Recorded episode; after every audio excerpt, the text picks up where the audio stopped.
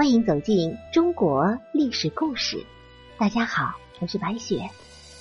我们今天带您一起走进的历史人物是七步诗的作者曹植。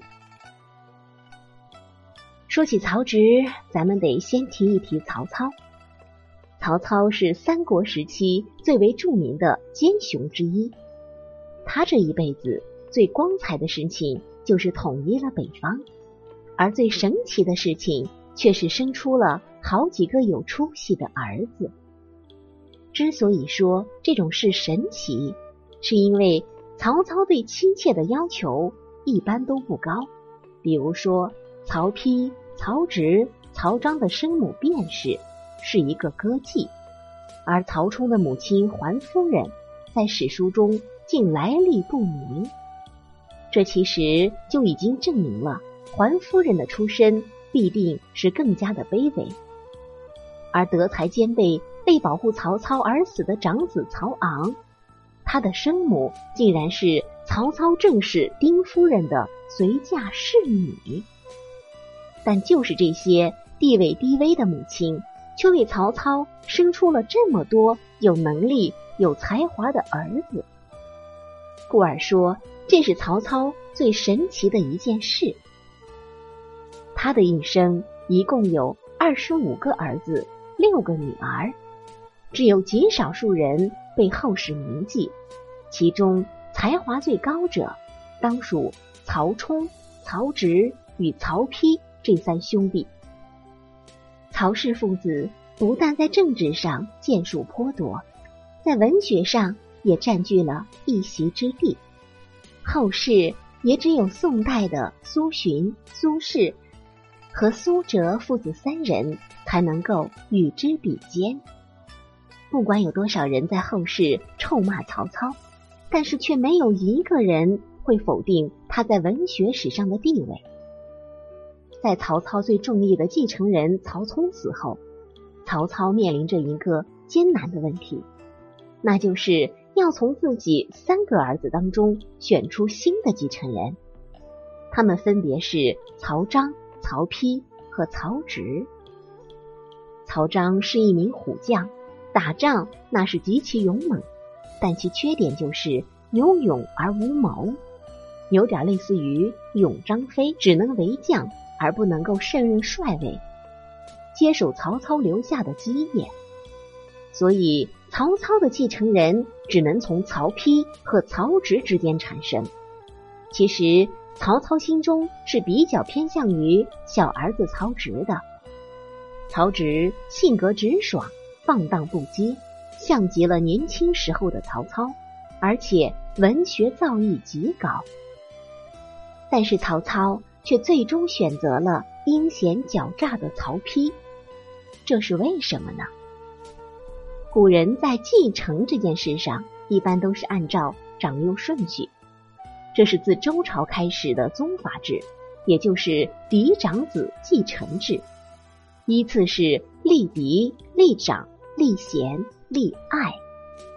曹昂死后，曹丕成了长子，名正言顺的。应该继承爵位，废长立幼是最忌讳的事情，因为它会出现很多的问题。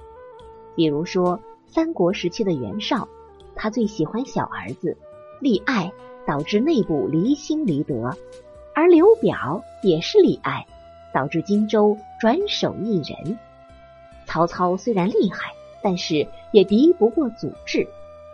曹丕其实从另一方面来说。也是非常优秀的，才华虽然比曹植逊色一些，但是也差不到哪里去。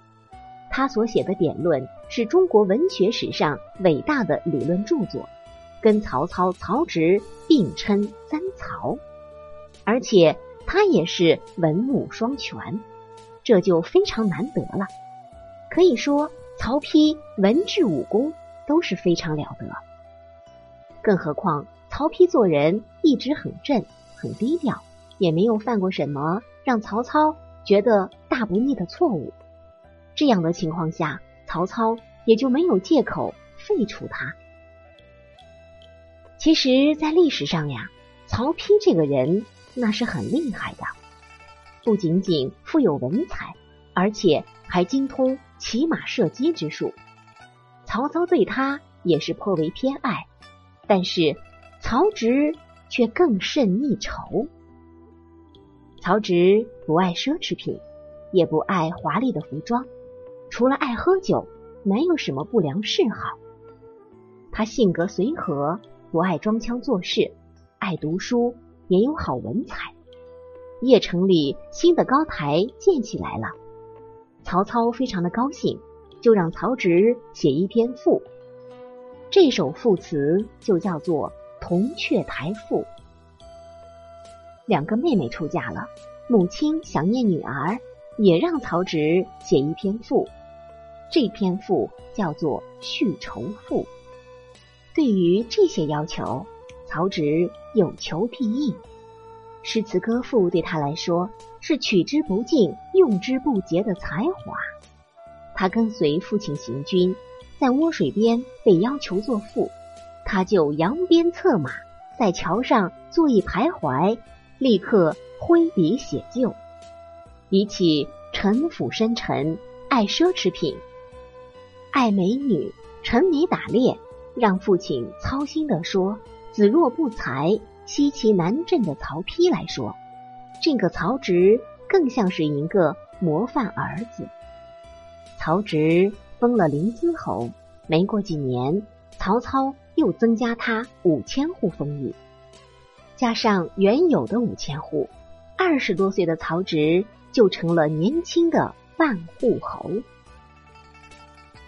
曹植是一位十分出色的人才，他七步成诗，留给后人最著名的诗句“本是同根生，相煎何太急”，往往出口就是一篇经典文章。每每与曹操针对一些军事上的问题进行讨论的时候，总能够让曹操对他赞赏有加。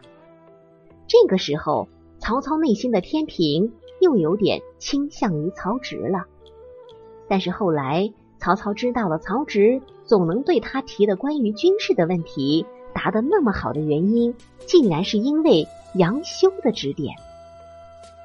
杨修早早就把曹操可能会提出的问题写出了答案，让曹植熟记于心。我们都知道，在历史上，杨修这个人是曹操。非常忌讳和在意的人，因为他实在是太聪明了。因为他的聪明，因此也就送了性命。而且最为搞笑的是，杨修知道自己有一天会为自己的聪明送了命，他还是一如既往的耍着这种聪明。这在历史上想来也是一个难解之谜。咱说回来。让曹植失去曹操的宠爱，没能够得到世子之位，主要是因为三件事。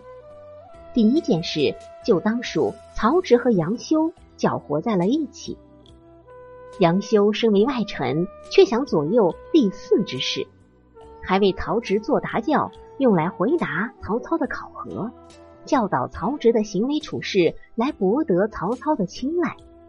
然而捡了芝麻，丢了西瓜。让曹操知道了，反而对曹植的印象大打折扣。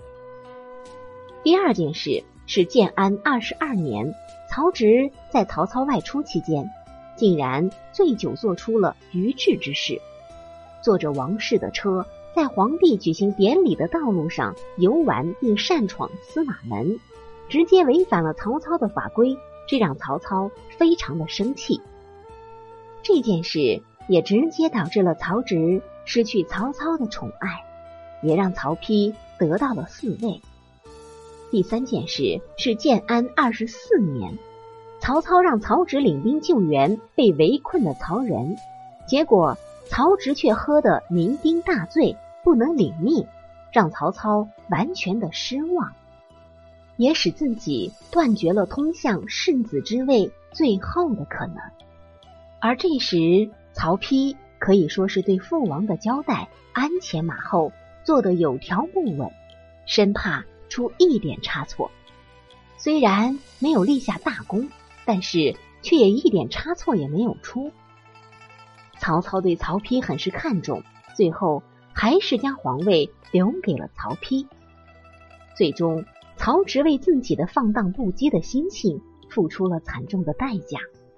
一个连自己都管理不好的人，又有什么资格和能力来管理天下呢？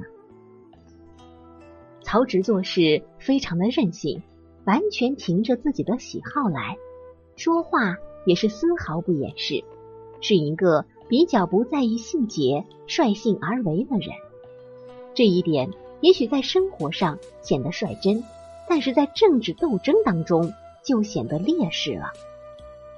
曹丕恰恰相反，他是一个很有心计，知道该怎么在大家的面前掩饰自己的不足，所以大臣们大多也都站在曹丕这一边。曹丕后来也就顺理成章的成为了继承人。在曹丕拥有实权之后，不仅把曹植贬了职，还把朝中他的党羽全部都处死。其实，从太子之争失败之后，曹植的后半生就已经看不到希望了，而且他的后半生确实也过得非常悲惨。一直都生活在曹丕的阴影之中，担惊受怕。即使是在曹丕死后，曹植的日子依旧不好过。他的侄子曹睿虽然对他好一点但是他仍然得不到重用，抱恨而死。这位本应该在政治上大放异彩的人，却半生不得志，始终被曹丕父子所打压、猜忌，最后抑郁而终。曹植的一生很是悲惨，尤其是他的后半生。由于当时曹操已经逝世，曹丕篡位，并且开始对自己的兄弟下手，这也令曹植内心悲痛不已。为此，才有了后来著名的七步诗。在这首诗中，他也是把内心的无奈以及骨肉之间的相残，以一种。极为悲情的口吻描绘的淋漓尽致，从而也是令这首诗名满天下，成为了他最具代表性的作品之一。其实，除了七步诗之外，曹植也写过了无数很伤感的诗作。这也许与他的人生经历有关，毕竟他在政治上还是比较幼稚，这也使得他。时常遭受兄弟的打压和排挤，除了让他写七步诗之外，还把他贬到偏远的海边，这也使得他的内心更加痛苦。也许现在的人觉得生活在海边，面朝大海，春暖花开，是一种幸福与快乐，但是对于当时的曹植来说，这种生活痛苦万分。在这一时期，他远离了家乡。骨子里自然而然的充满了忧愁，比如说这首《梁甫行》，便是他后期人生真实的写照，也是表达了其内心的无限忧愁。读起来当真是令人肝肠寸断。八方各异气，千里殊风雨。聚在边海明，寄身于草野。妻子向禽兽，行止衣领阻。柴门何萧条，胡兔降我语。曹植写的这首《梁甫行》，正是处于人生的困境之中，生活上也是陷入了绝境。他的身边没有一个朋友，而是一个人独自生活在海边。这也是曹丕。专门安排的，这对于他来说无疑是一种沉重的打击。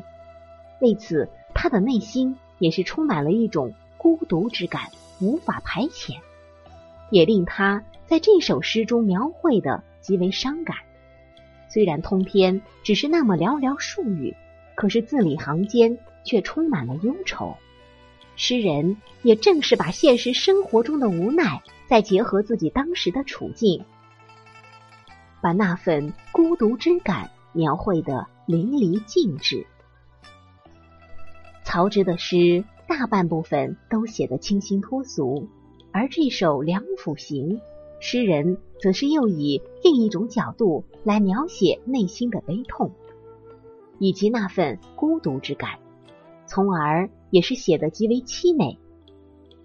那么这个时候就会有人问：曹植天纵之姿，那么他的后代呢？有没有人继承他的资质呢？据史书记载，曹植这一生共娶了两任妻子。第一任妻子崔氏因为着装过于华丽，受到曹操的斥责，回家之后就被赐死。而曹植的近妻为谢氏，太和年间被封为陈思王妃。曹植后期一直受到软禁，期间唯有谢氏陪伴左右。这个谢氏倒是十分长寿。活到了近代，享年有八十多岁。曹植妻子不多，所以儿女也少，仅有两个儿子，两个女儿。他的长子名唤曹苗，就是禾苗的苗，被封为高阳乡公，早早就死了。史书上对曹苗的记录非常之少，如果不是因为曹植写了一篇。封二子为公谢恩章，恐怕我们连他的名字都不会知道。曹植的次子名为曹植，最初被封为穆襄公，后来迁封为冀北王。曹植虽然为庶出，但是他却继承了曹植的经世之才，自幼热爱学习，年轻的时候就凭借才能与品行而扬名于世。曹植能文能武，既能出口成章，还极其擅长骑马射箭，武艺卓群。曹植的长子曹苗死得早，见次子能干，就立他为嗣，还说这个孩子是保护国家的人。在司马炎取代曹魏建立晋朝之后，曹植受到了重用，被改封为征成公。后出任乐平太守，迁散骑常侍，国子博士，转祭酒。不过后来，曹植因为替司马炎的弟弟司马攸求情，惹怒了司马炎，被罢官。虽然司马炎爱惜曹植之才，又重新启用了曹植，但是曹植却因为母亲的去世，伤心过度，得了重疾，喜怒失常。也就是说，成为了疯子。曹植的长女名叫曹金户，出生仅一百九十天就夭折了。那么他自然也就没有什么事迹。曹植痛失爱女曹金户之后，为她做了一篇《金户哀词》，也是流传至今。而其幼女名叫曹行女，比金户小两岁。姐妹俩的命运出人意料的相似。曹行女在出生七八个月之后也夭折了，曹植又为二女儿做了一首行女哀词。看到这里呀，我们真的是为曹植的一生感到惋惜，也是令人唏嘘的。他空有才华，却没有与之相配的情商，不懂政治。也不会玩权术，又任性而为，结果就是葬送了自己的大好前程。从那首著名的七步诗当中，我们也能够读出他一生的无奈与悲观。好了，朋友们，本期的故事就结束了，感谢您的收听。喜欢的朋友欢迎点赞转发，也欢迎您评论留言。下期我们将和您一起走进。布西亚马拉的故事。说起这个布西亚马拉，那可是一个非常出名的女子。这个布西亚马拉是女真族的第一美女，能够一人王四国。具体故事下集我们详解。好了，朋友们，我是白雪，下期再见。